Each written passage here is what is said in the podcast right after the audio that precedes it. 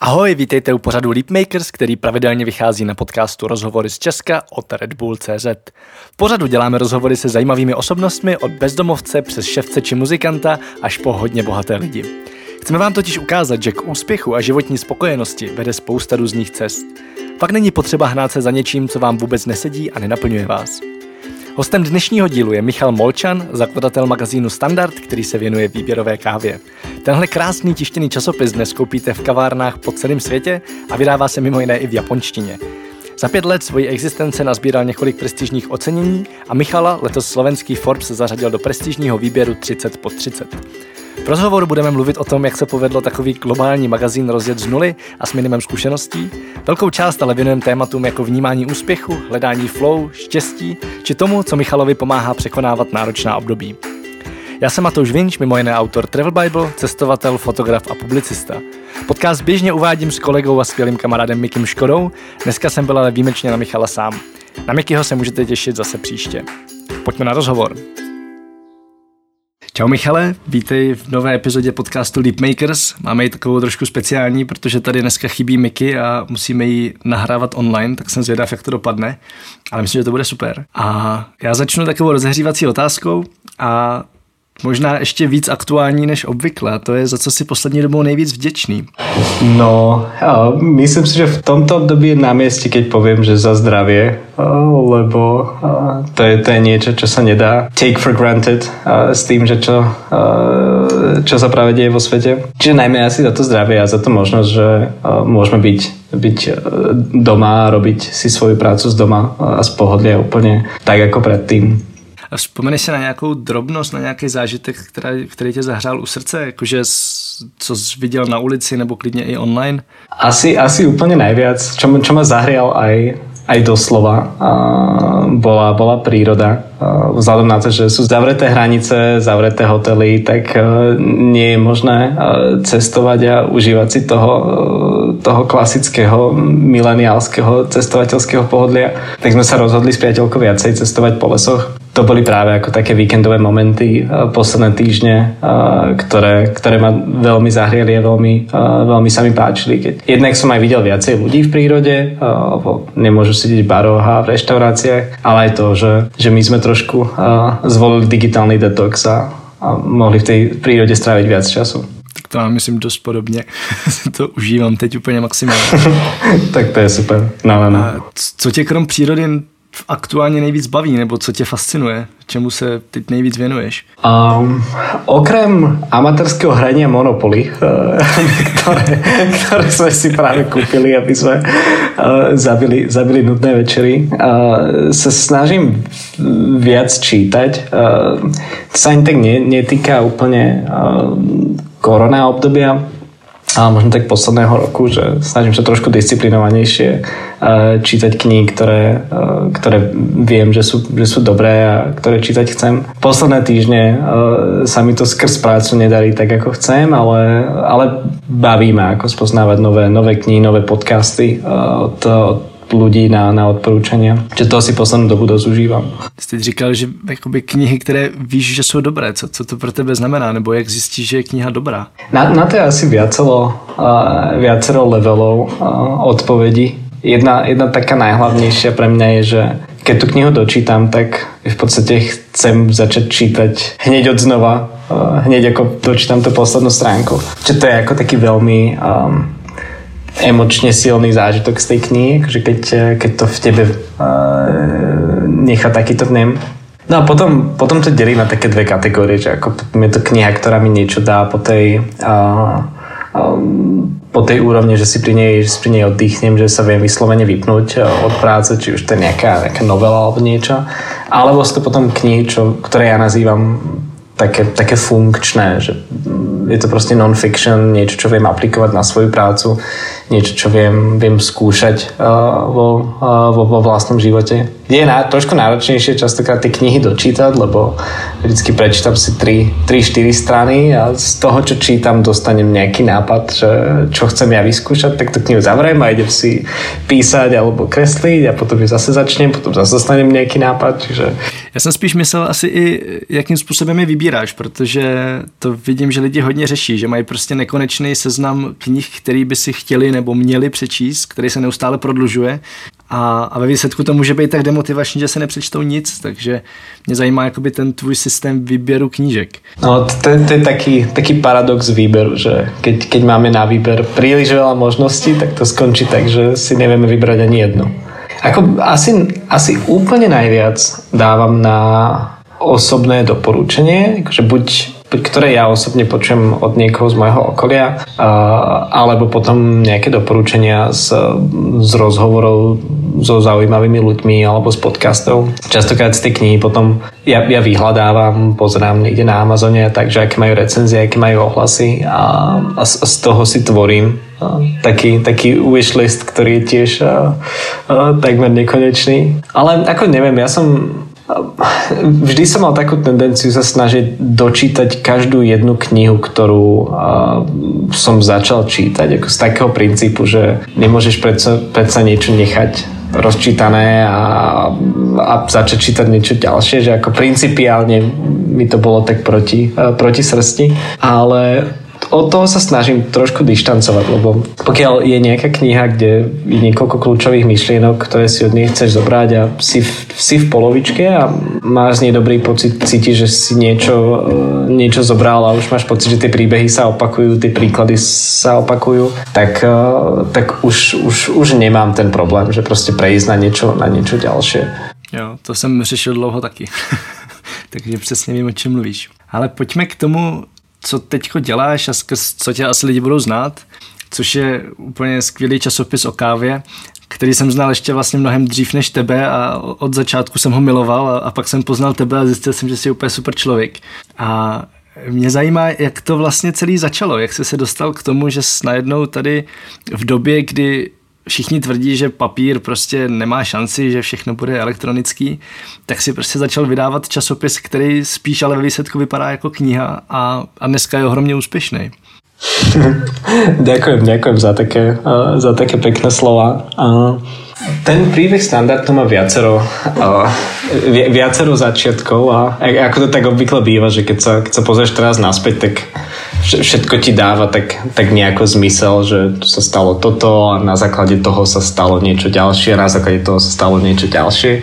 Ale v, v realite, keď sám to dobre poznáš, keď začínaš nejaký projekt, tak je to častokrát jeden veľ, veľký chaos plný, plný dobrej energie, entuziasmu a z toho chaosu sa pomaly kryštalizuje nejaký, nejaký nápad.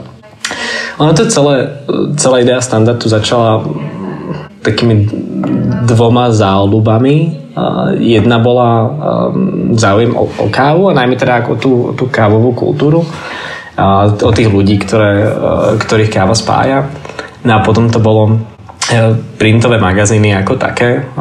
Som vždy rád čítal e, také dobré, drahšie printy, e, či už o, o technológiách, politike, podnikaní a tak, či už nejaký Monocle alebo The Atlantic, New Yorker. No a v čase, keď uh, som mal nejakých 18-19 rokov, tak uh, s kamarátmi na Slovensku sme robili kávové festivaly v Bratislave, ktoré sme potom rozšírili ďalej do Prahy a do Viedne. A um, bolo to super, a mne sa veľmi páčilo spájať ľudí a skrz takéto podujatia spoznávať nových ľudí. Ale ako to veľakrát býva, keď, keď robíš eventy, tak keď ten event skončí, tak um, z neho nemáš žiadny fyzický výstup. Že máš super fotky, máš nejaké uh, storíčka, máš nejaké zážitky ľudí, ale ste nemáš taký, taký hmatateľný uh, výstup svojej práce. Ja som práve vtedy videl priestor na, na spojenie tých dvoch zálob, tých, toho kvalitného printu a, a, a tej kávovej kultúry. Nielen u nás v Čechách a na Slovensku, ale najmä vo svete. A jaká teda potom byla ta cesta od tady toho nápadu k realizaci a, a, a i dál k tomu, kde jste dneska, protože mě vlastně jako nepřestává fascinovat, co se vám daří. Jo. Když jsem poprvé viděl standard v Hongkongu, tak tam ještě jako byl v kavárně v angličtině a pak jsem zjistil, že chystáte verzi v japonštině, která teďko funguje a vlastně jako nevím, co všechno dál se vám povedlo a nedovedu si vůbec představit, jo, jako jak, jak ta skládačka se postupně z party slovenských kámošů dostala tam, kam se dostala. Tak ono, ono to celé išlo, rástlo tak nejako organicky, že veľa z príležitostí, či už napríklad tá japonská verzia, eh, čo si spomínal, eh, tak prišla tak viac menej náhodou celý ten nápad a v tom momente nám to prišlo ako skvelé, skvelé spojenie a boli správni ľudia na správnom mieste a bol ten správny čas. Čiže veľa, veľa z tých nápadov prišlo organicky a nebolo, nebolo úplne plánovaných. Čo bolo úplne plánované od začiatku, je robiť standard ako, ako globálny kávový magazín. Čiže tie prvé mesiace, tie prvé roky boli o tom, aby sme sa spojili s ľuďmi, ktorí v tom kávovom svete, vo svete majú nejaké meno, sú kredibilní. Vzhľadom na to, že v tom období 5 rokov dozadu o nás nikto nevedel a nikoho sme nezaujímali, tak e, sme vedeli, že magazín musíme spojiť s nejakými kávovými osobnostiami, ktorí, ktorí, ktorí ho podporia a ktorí mu, mu dajú istú, istú váhu. Čiže preto sme ten prvý rok robili viacero lounge parties v, v Berlíne, v Londýne, kde sme pozývali kopec kávových celebrít a kávovú komunitu.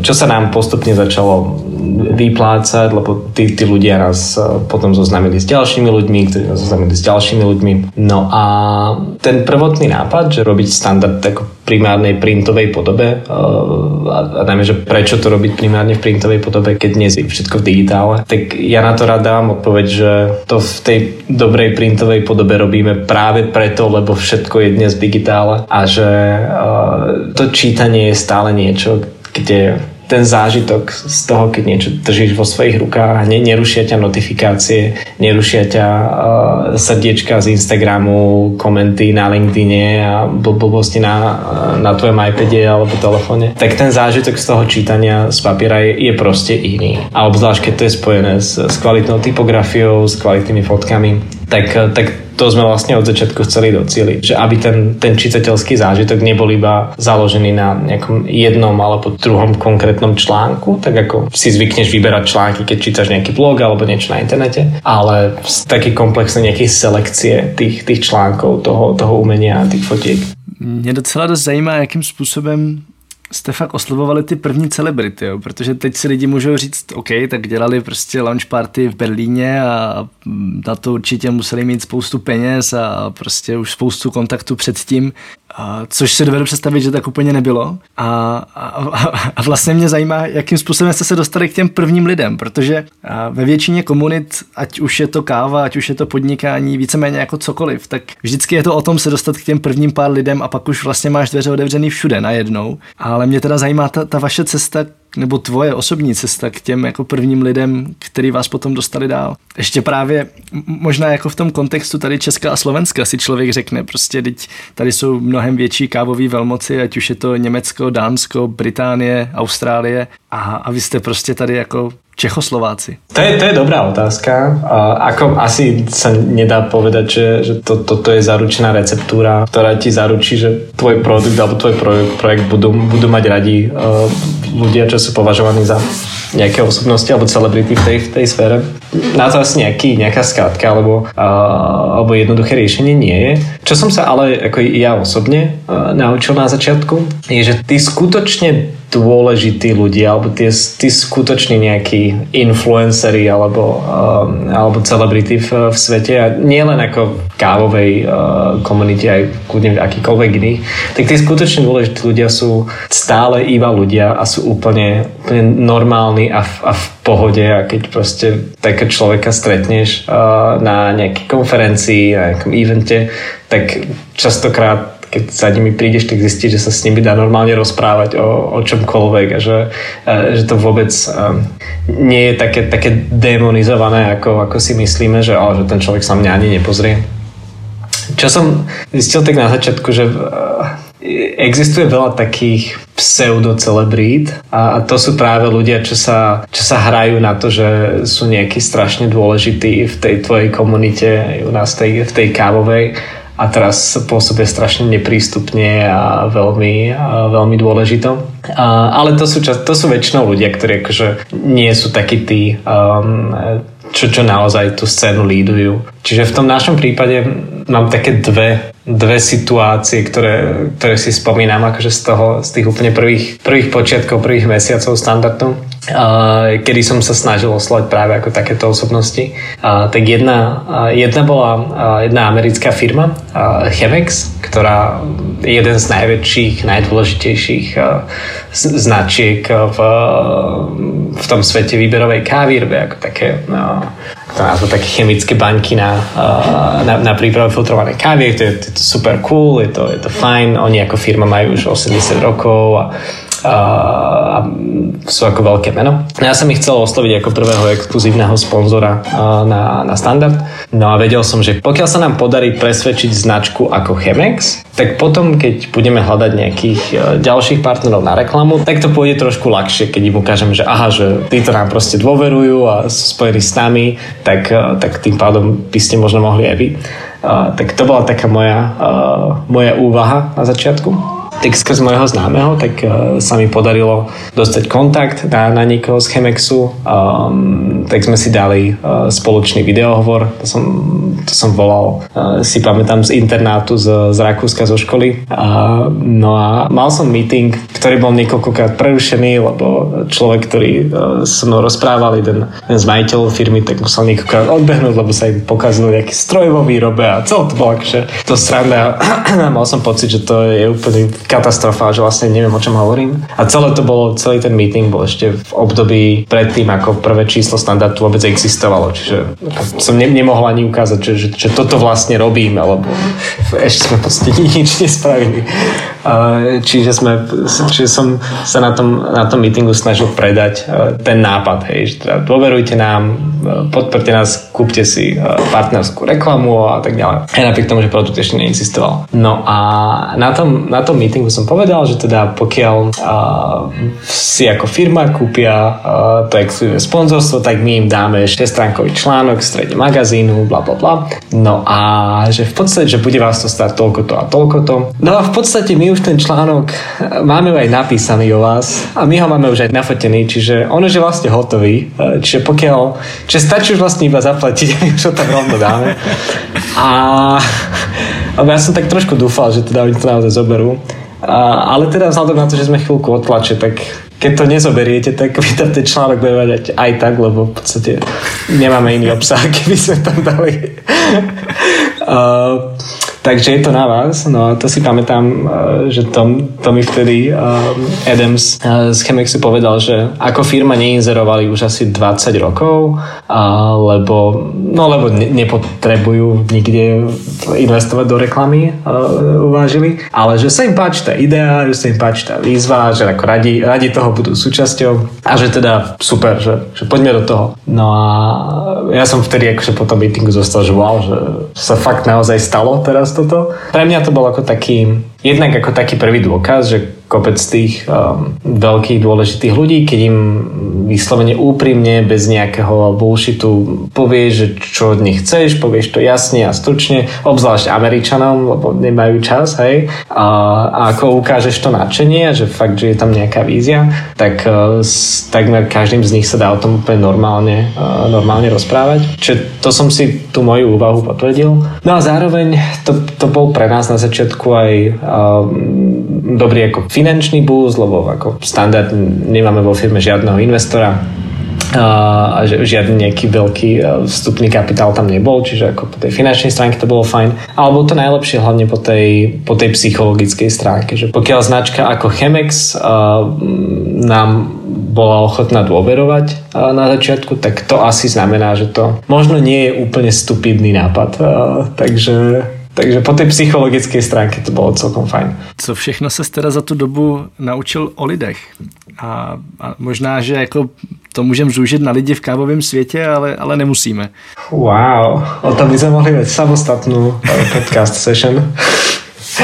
Um, v skratke veľa, uh, veľa vecí. Čo som sa naučil u kávových ľudí, uh, tak je to jednak to, že nech si kdekoľvek na svete, či už na nejakom obchodnom stretnutí alebo na nejakej konferencii alebo niečo, tak je zaujímavé aj pre mňa to bolo veľmi fascinujúce, že ako tá kávová komunita je všade tak takmer rovnaká, že bez ohľadu na to, že či si, či si v Amerike, či si v Ázii, či si v Európe, že taký typ ľudí, ktorý má rád tú výberovú kávu, typ ľudí, čo chodí do, do kaviarní, do ktorých chodívame my, je skutočne všade rovnaký a, a že sa cítiš veľmi, cítiš tak príjemnú priateľskú atmosféru, keď, keď tých ľudí stretáš. Čiže to sa mi akože na tej, na tej kávovej komunite veľmi, veľmi páči a zároveň, že je celkovo taká, taká otvorená a nie taká naškro vyrobená, že jak sme sa práve rozprávali o nejakých osobnostiach, že osobnosti, čo sú v kávovom svete, pravdepodobne aj vizuálne pôsobia inak ako osobnosti, čo sú v nejakom e,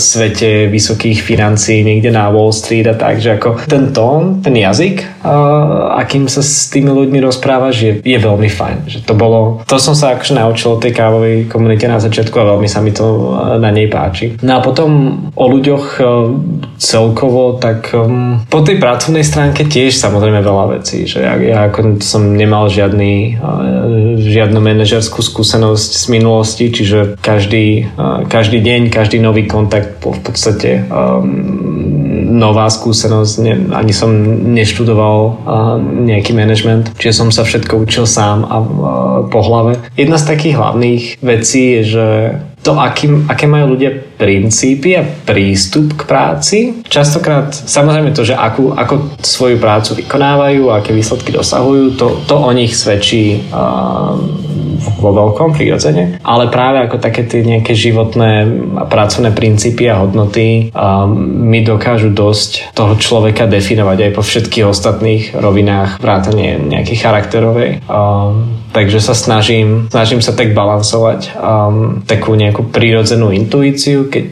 um, s niekým novým, uh, keď niekoho nového do firmy priberám alebo s niekým novým začíname pracovať, tak snažím sa hľadiť na taký mix intuície z toho človeka a zároveň to snažiť kom, kombinovať s nejakými povedať, dátami z, ich, z ich predošlej práce. Že ako taká, takáto kombinácia mi príde celkom, celkom zdravá. A co jsi naučil nového o kávě, nebo změnil se prostě za tu dobu, co se takhle intenzivně pohybuješ v kávovém světě, nějakým způsobem tvůj pohled na kávu?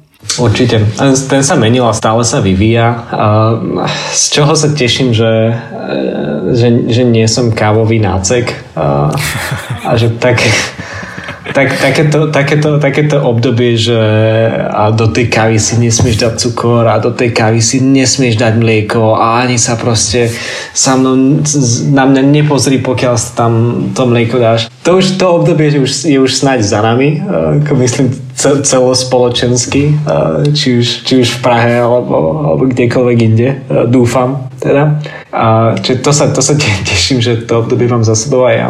A ale ako veľmi ako aj na práci na standarde, ale zároveň aj hlavne kvôli ľuďom, ktorých som spoznal, tak som si začal vážiť, alebo som začal uvedomovať tú hodnotu a, tej kávy a hodnotu práce, ktorá, ktorá za ňou je na všetkých a, tých jednotlivých etapách toho, toho reťazca. A, a práve akože prvé návštevy farmy, prvé akože stretnutia s, s farmármi, prážiarmi, akože mi tak osvietili a, to vnímanie kávy, že vlastne na to, aby sa tá káva dostala z farmy do tvojej šálky, to musí prejsť tak strašne veľa článkami a e, tak veľa rôznych ľudí musí spraviť tak veľa rôznych vecí, ktoré sú veľmi náročné a je tak ťažké nič neposrať počas, toho, počas celého toho reťazca, aby tá káva bola fakt dobrá, že to je, to je fascinujúce. Veľa ľudí napríklad porovnáva kávu s vínom, že veď vinári, že to je, to, je, to je podobné, že tiež to je potravina, ktorá sa transformuje na nejakú akože tekutinu a tak, ale ako väčšina vinárov, alebo to nie že väčšina, ale veľa vinárov, najmä európskych, tak sú častokrát aj koncoví predajcovia toho vína. Veľa vinárov vo Francúzsku vlastní hrady a vlastní proste hektáre akože pozemkov, kde proste z nejakého 16. 17.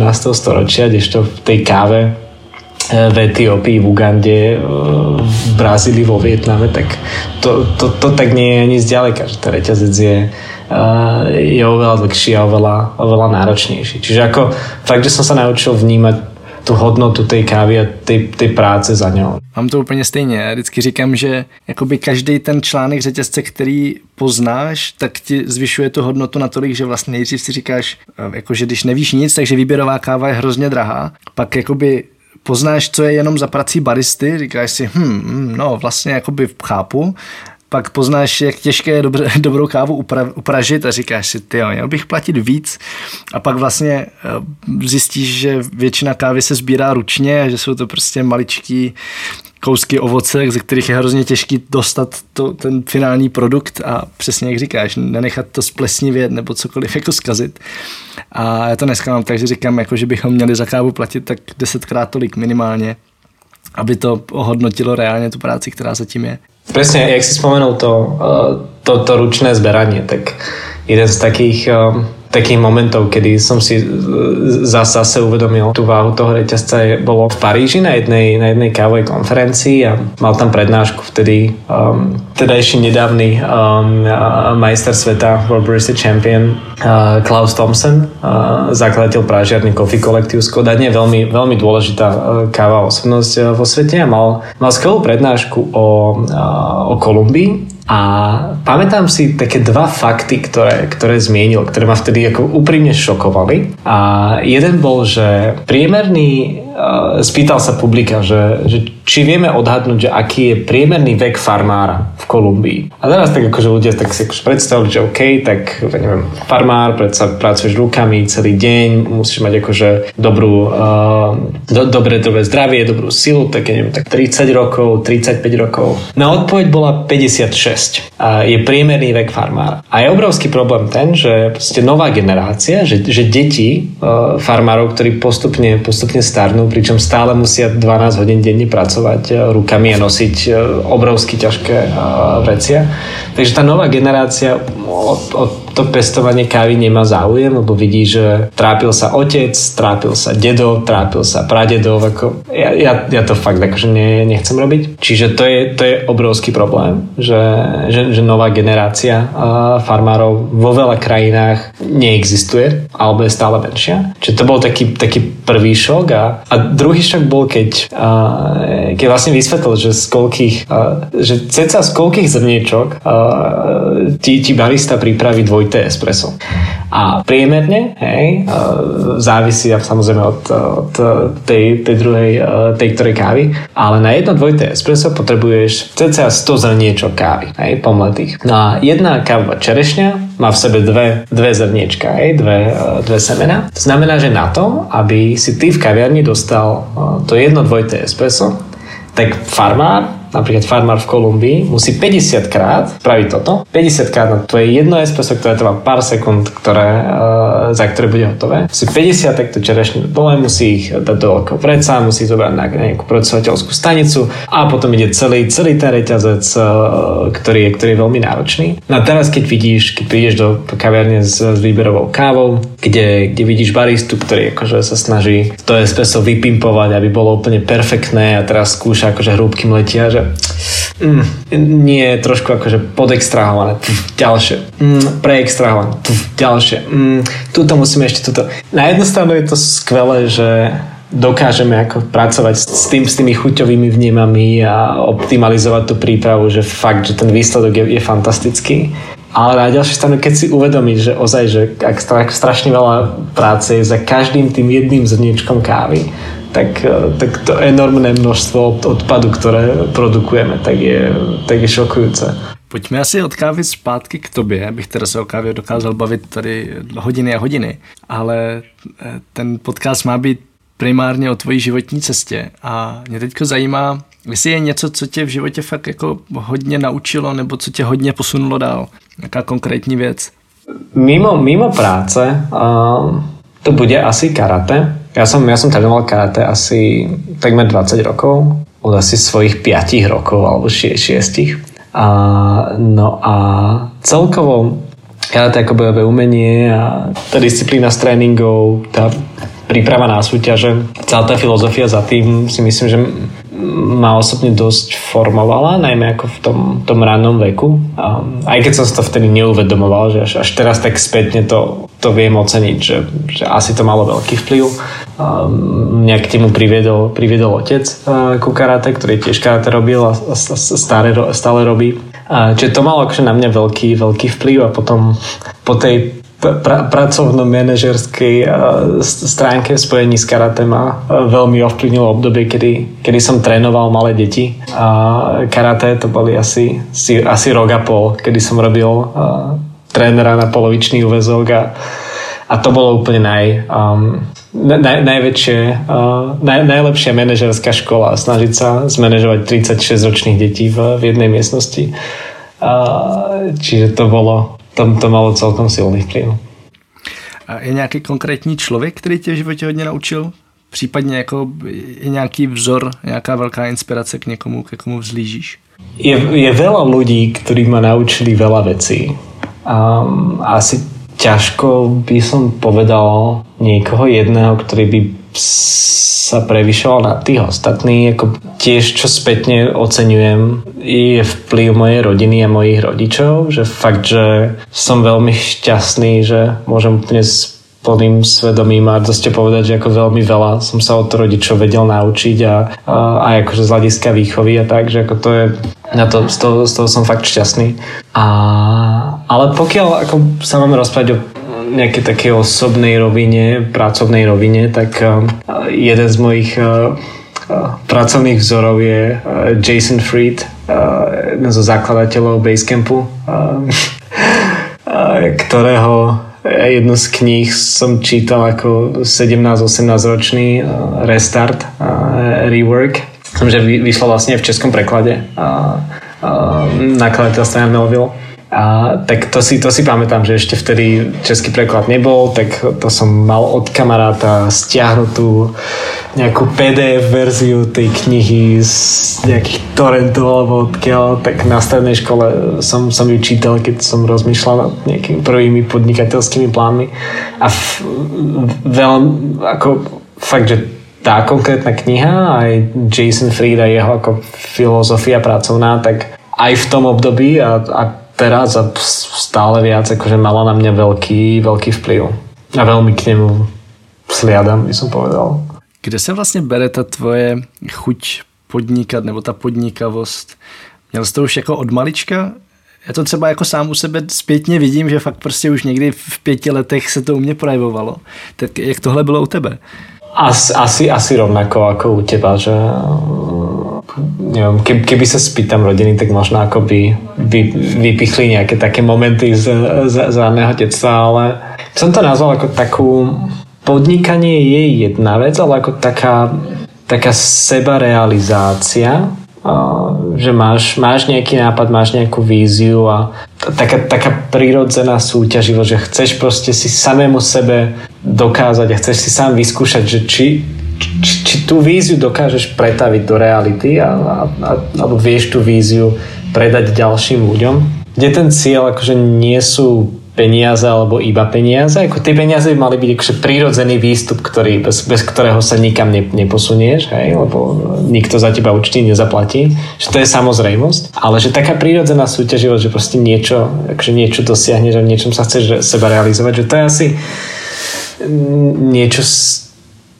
čo človek z časti musí mať v sebe, z časti o tom možno môže začať baviť počas, uh, počas života, ale ako asi zase aj ten vplyv, ten vplyv karate je tu celkom silný, že tým, že som karate robil súťažné, tak taká tá taká tá súťaživosť vo všeobecnosti mi vždy bola blízka.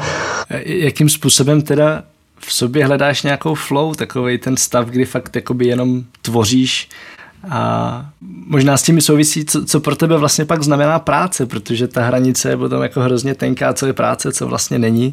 Na tú otázku, že čo je práca a čo už nie je práca a že vie tam byť tenký lat medzi tými dvoma vecami.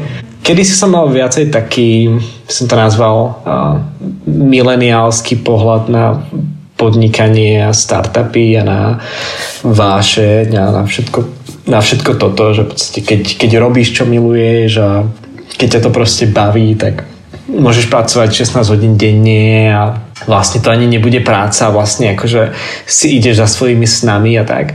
to som sa naučil, že že je bullshit, že je fakt, že obrovský bullshit.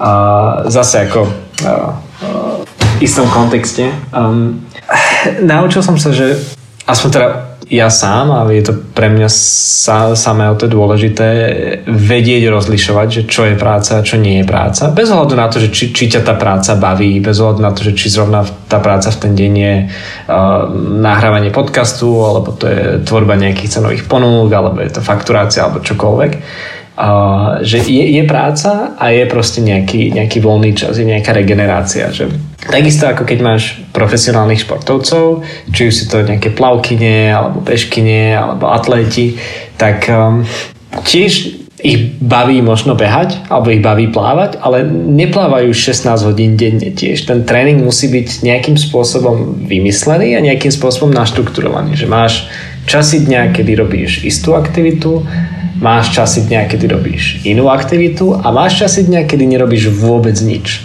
A to, že nerobíš vôbec nič, je účelné a tam musí byť, lebo vtedy sa práve akože regeneruješ. Potom, potom máš časy dňa, kedy máš práve nejakú aktívnu regeneráciu, čo v nejakom podnikaní môže byť nejaká, nejaká psychohygiena, nejaká mentálna hygiena, nejaké, nejaké vzdelávanie sa. Čiže ja som sa naučil sa hľadať takýto balans podobne ako je v športe alebo v športovej príprave a ako v, v obyčajnej práci, že snažiť sa fakt, že deliť ten deň, že OK, tak teraz, teraz je work time a potom bude playtime, ale že ne, nedajú sa tie veci mixovať, lebo keď sa mixujú, tak uh, sa veľmi ľahko stane, že spadneš do, do toho mentálneho modelu, že čím, čím viac času, tým, tým menej času. Takže Takže, takže, sa snažím, takže sa snažím deliť ten deň veľmi, veľmi jasne. Nevždy sa to dá, samozrejme. Aj, akože to, to je ťažké.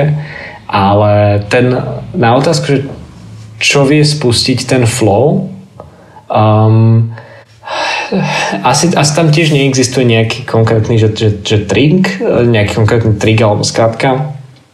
V mojom prípade to je káva. Taká časť niekedy, uh, kedy nemusím mať meetingy a že nie som uh, nie som akože distrahovaný tým, tým okolím a už som naučený, že proste aj keď sa mi zrovna nechce alebo si myslím, že ten flow, takú tú hlbokú prácu teraz nedosiahnem, tak viem, že proste pokiaľ si dám, dám dobré sluchatka, pustím si akože nejakú, nejaký dobrý DJ set alebo nejakú hudbu, dám si kafe a, a vypnem si notifikácie a pustím sa do niečoho, do čoho sa mám pustiť. Takže ono to automaticky príde, že proste je to taká nejaká biológia, že to, čiže to je tiež taká ďalšia vec, čo som sa naučil, že netreba akože čakať na nejaký akože ideálny stav, že, oh, že teraz sa zrazu cítiť dobre, tak idem robiť túto vec, že ono sa, ono vie si ten spú spoušťač vytvoriť aj sám.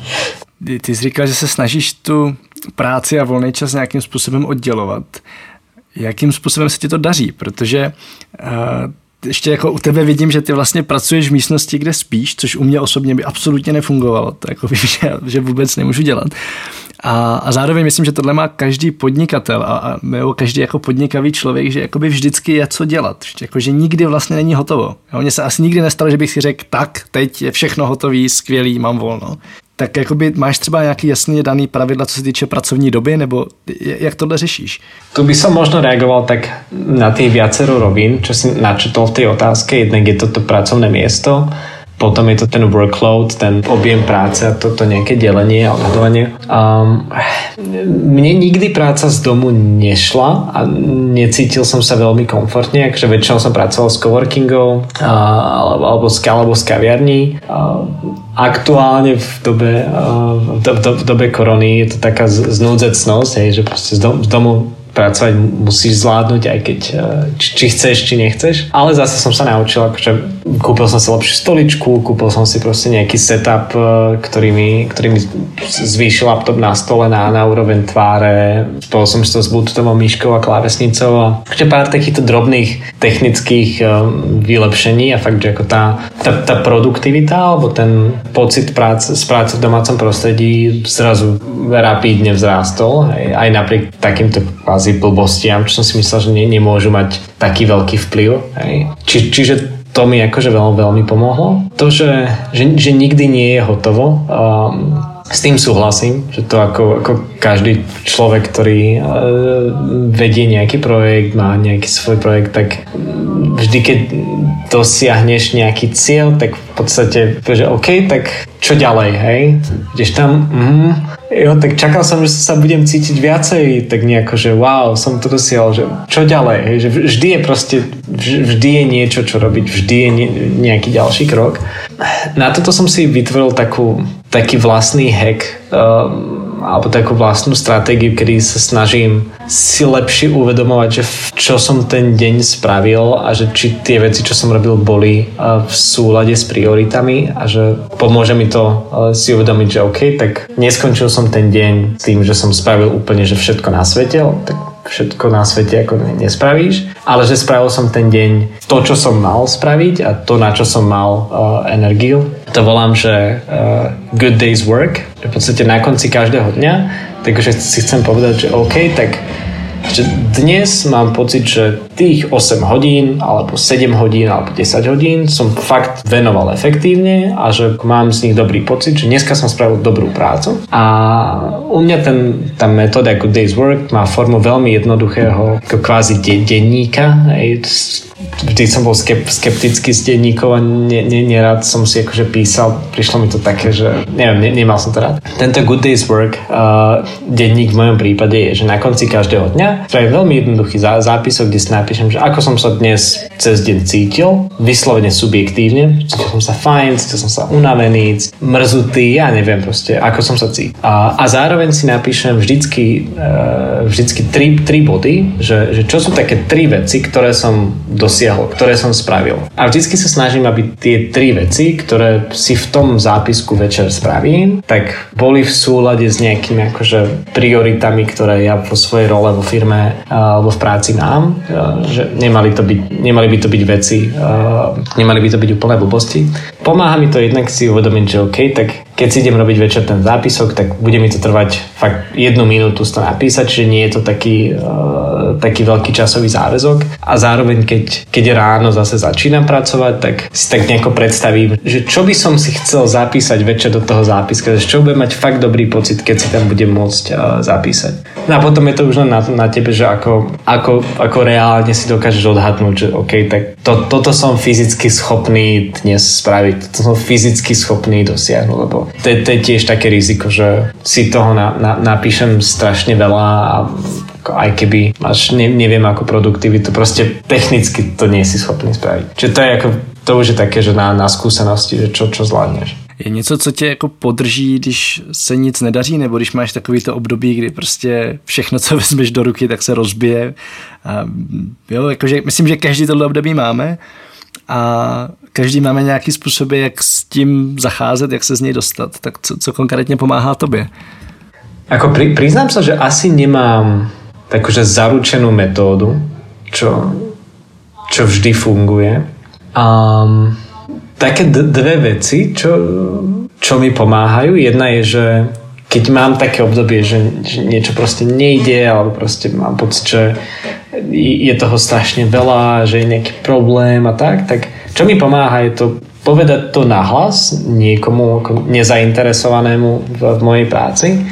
Keď máš pocit, že všetko, proste všetko padá, nič, nič, nič nejde a všetko sa kazí, tak eh, keď, keď tú situáciu alebo tie situácie začnem popisovať niekomu inému, niekomu nezainteresovanému, tak už len počas toho, ako tú situáciu začnem popisovať, častokrát začnem uvedomovať, že aha, ale veď ono to znie ako fakt blbosť, že, že naozaj to je taký problém, že teraz keď to akože nahlas hovorím, že, že fakt to je taký problém, že veď ako, teraz keď to akože musím niekomu vysvetľovať, lebo to je niekto akože nezainteresovaný a musím akože vysvetliť, že čo je vlastne ten problém, aj bez ohľadu na to, že akú radu dostaneš od toho človeka, tak už len to vysvetľovanie, keď ty si to nahlas hovoríš, si povieš, že ty, či ty blbosť, že, že to, to vlastne zvládne, že to je, to je v pohode. Že to je ako jedna vec, čo, čo, čo niekedy pomôže. A potom, a,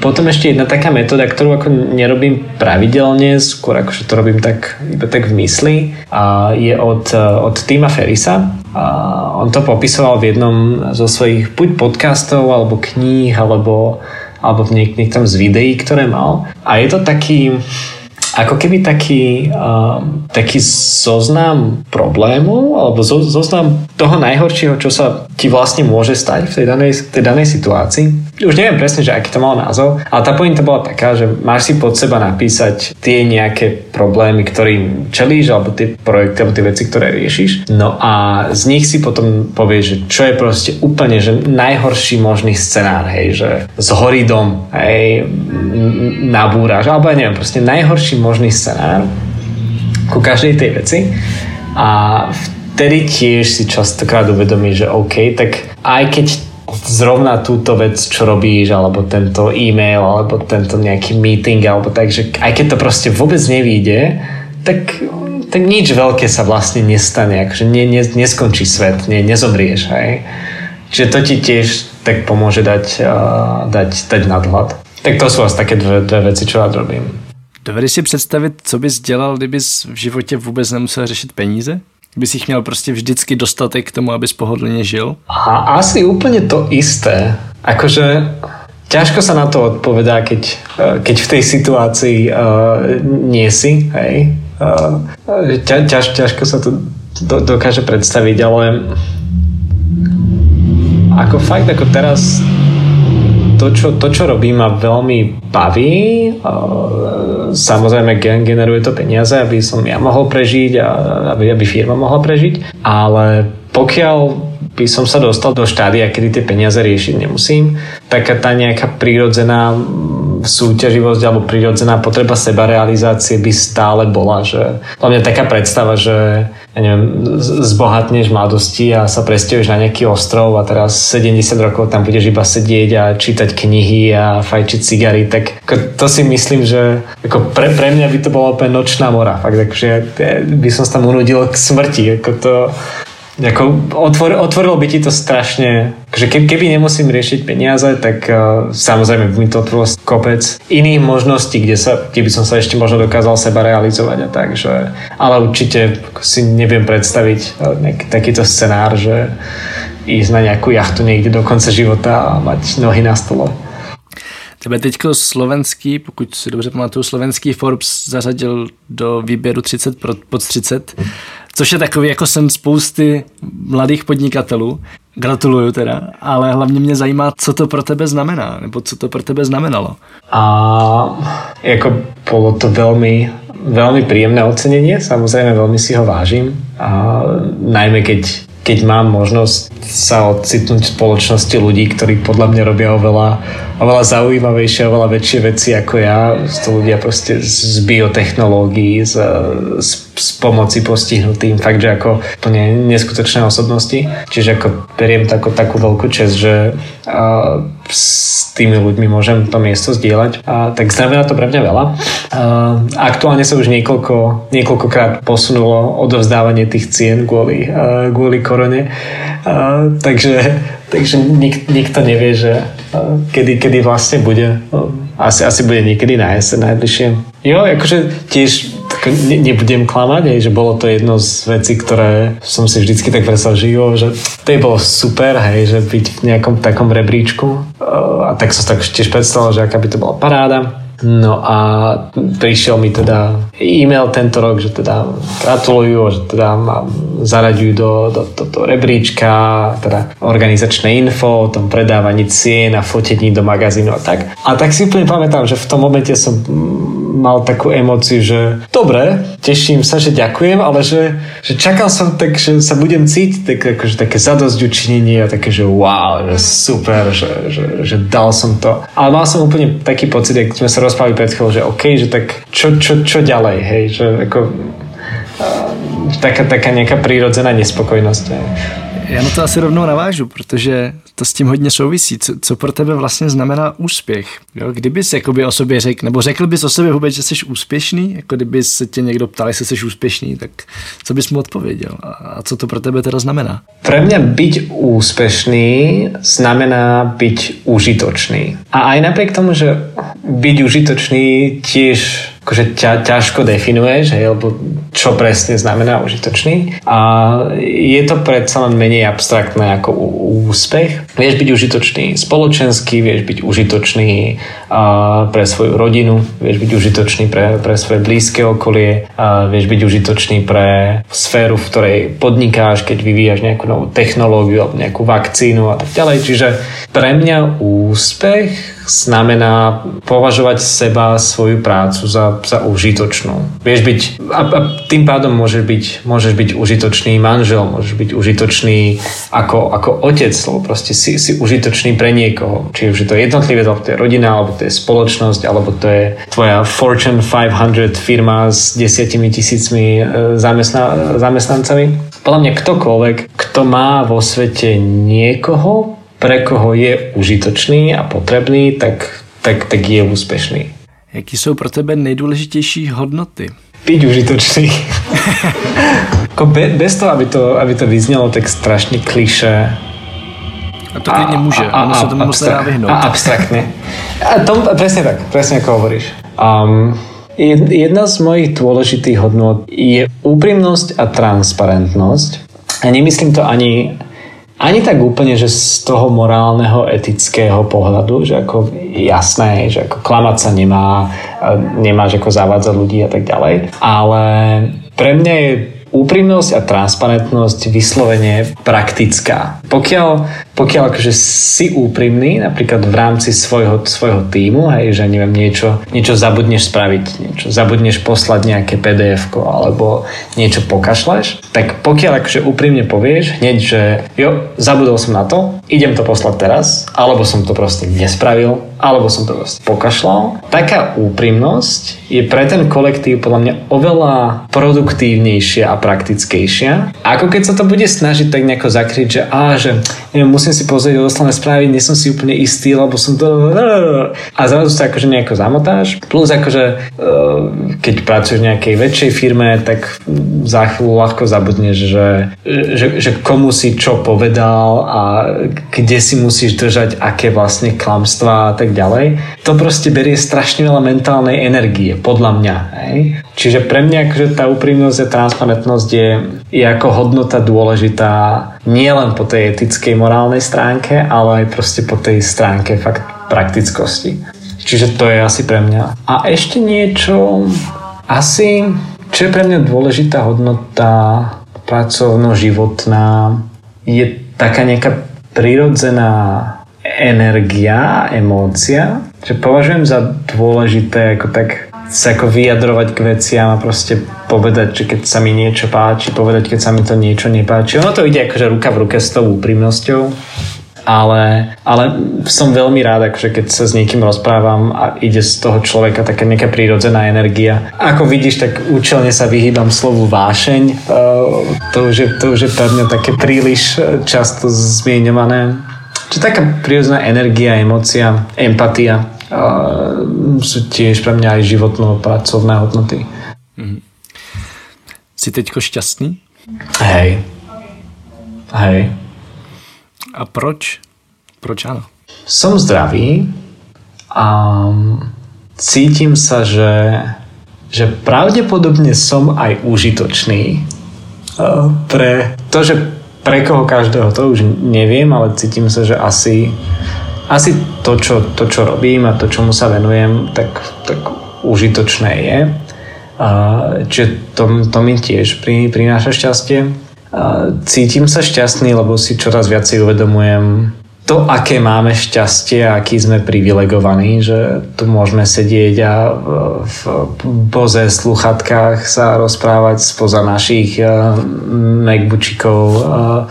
cez, cez Skype žiť proste v skvelých mestách, v skvelých krajinách a, a piť tú výberovú kávu na, na stole, akože to je, keď sa akože pozrieš, čo, čo všetko sa vo svete deje a tak sme sa aj rozprávali o, o o tej káve, o reťazci a o tom, ako, ako niektoré to, tie časti toho reťazca to majú veľmi, veľmi náročné, veľmi ťažké podmienky na život, tak ako fakt dostaneš tú perspektívu, že ako sa, sa nemáme na čo stiažovať, že ako sme zdraví, máme okolo seba ľudí, ktorí, ktorých ľúbime my, ktorí ľúbia nás, sme, sme užitoční a Môžeš výjsť na ulicu, zakričať, čo chceš a nikto ťa nezavrie. Môžeš výjsť von na ulicu, obliecť si, čo chceš a nik- nikto ťa nezavrie ako politického väzňa alebo tak. Keď keď ako firma uh, si úspešný, tak uh, sa, ti, sa ti darí, ja neviem, finančne, tak ako štát ti, ti, ti ne, nepriškrtne krídla, iba mu proste budeš musieť zaplatiť viacej daní. To, to, tomu, sa ne, to, tomu sa nevyhne nikto. A, ale zároveň, keď projekt proste nevíde, tak akože keď, keď mi projekt proste nevíde, tak ako tiež ne, neskončíš vo vezení, pokiaľ niekoho ne, ne, neokradneš alebo nespravíš eh, nejaký, nejaký zločin, že, uh, že prídeš, prídeš o peniaze, ale zase ako máš máš možnosť tie peniaze potom zarobiť, zarobiť neskôr nejako inak. To je, to je pre mňa ako také fascinujúce a, a čo ma fakt že robí šťastným, že, že máme tu možnosť, že my ako teraz sme, že máme tu možnosť, keď máme nápad, keď sa nám darí, keď, keď niečo chceme, tak tie, tie ups alebo tá, ten, ten nejaký vrchol toho, čo môžeme dokázať, v podstate neexistuje, že ten, ten nie je stanovený, ale zároveň akože to, to najhoršie, čo sa ti môže stať, li, limitované je. Čiže ako sme, sme na tom veľmi, veľmi dobré. Já tedy bohužel mám poslední otázku. Bych si hrozně rád povídal ještě dlouho, ale tak jsme, jsme omezení časem a ta je taková náročnější. Zkus si teď představit, že by se smazalo úplně všechno, co si kdy kde napsal, vydal, řekl, nazdílel, včetně tohohle rozhovoru. A měl bys možnost předat světu jedinou myšlenku. Tak jaká by to byla? Hm. Jedna myšlienka, ktorá ktorú si opakujem už veľmi, veľmi dlho a, a ktorú som prvýkrát počul, keď som mal nejaký 18, bol som na jednej prednáške v Bratislave. Bol od, od Míša Meška, jedného zo zakladateľov kníh Kupectiev Martinus na Slovensku vlastne v Čechách. A pre mňa je on tiež ako osoba jeden z, z veľkých vzorov. A, tak bola myšlienka under promise, over deliver Myslím, že ako to najlepšie preložiť um, do slovenčiny, do češtiny, že, že slúb menej a, a vyt, vyt, vytvor viac alebo prinies, prinies viac. V vždycky tak tým pádom pre, uh, prekvap tú druhú stranu. Je to vždycky lepšie ako, ako opačne. A práve to moto under promise, over deliver sa aj mne osvedčilo vo viacerých stránkach života, že či už je to nejaká osobná, eh, osobná rovina, alebo to je pracovná rovina v rámci týmu, alebo to je pracovná rovina s nejakými klientami, alebo tak, tak vždycky, eh, vždycky to malo pozitívny, pozitívny vplyv. Čiže to, to bolo, keď sa ma spýtal tú otázku, tak z nejakého dôvodu to bola prvá vec, čo mi sa v hlave tak zobrazila, že asi tak. Super. Tak já tě moc děkuji za rozhovor a držím palce s dalším vlastně vším. držím palce se životem. Ďakujem veľmi pekne, Mateuši, rovnako aj tebe. Ďakujem za pozvání. Líbilo? Sdílejte prosím podcast dál. Zároveň nezapomeňte odebírat kanál Rozhovory z Česka od Red Bull CZ, ať vám neutečou další díly. Najdete ho na Apple Podcast, Spotify či kdekoliv, kde posloucháte své podcasty. Feedback nebo tipy k podcastu posílejte na podcast zavináč Red Bull CZ. Sledovat nás můžete na webu Leapmakers.cz a Facebooku Leapmakers, ale hlavně na všech kanálech našeho projektu X Challenge. Právě tam se dozvíte o všech našich aktivitách. Aktuálně chystáme třeba 30-denní výzvu, která vám pomůže vzít život do svých rukou. Spojili jsme v ní naše osobní zkušenosti a to, co o spokojenosti v životě zjistili vědci. Pojďme v průběhu června společně makat na pozitivních návicích a odstranění zlozvyků. Velká síla výzvy je totiž i ve vzájemné podpoře. Víc informací a registrace najdete na xchallenge.cz, startujeme už 1. června. Těšíme se na vás a zároveň se těšíme v příštím dílu naslyšenou. A kdybyste se nemohli dočkat, rozhodně si poslechněte i další rozhovory z kanálu Rozhovory z Česka. Aktuálně mě zaujalo třeba téma minimalistických tiny houses v pořadu Dana Tržela. Mějte se skvěle!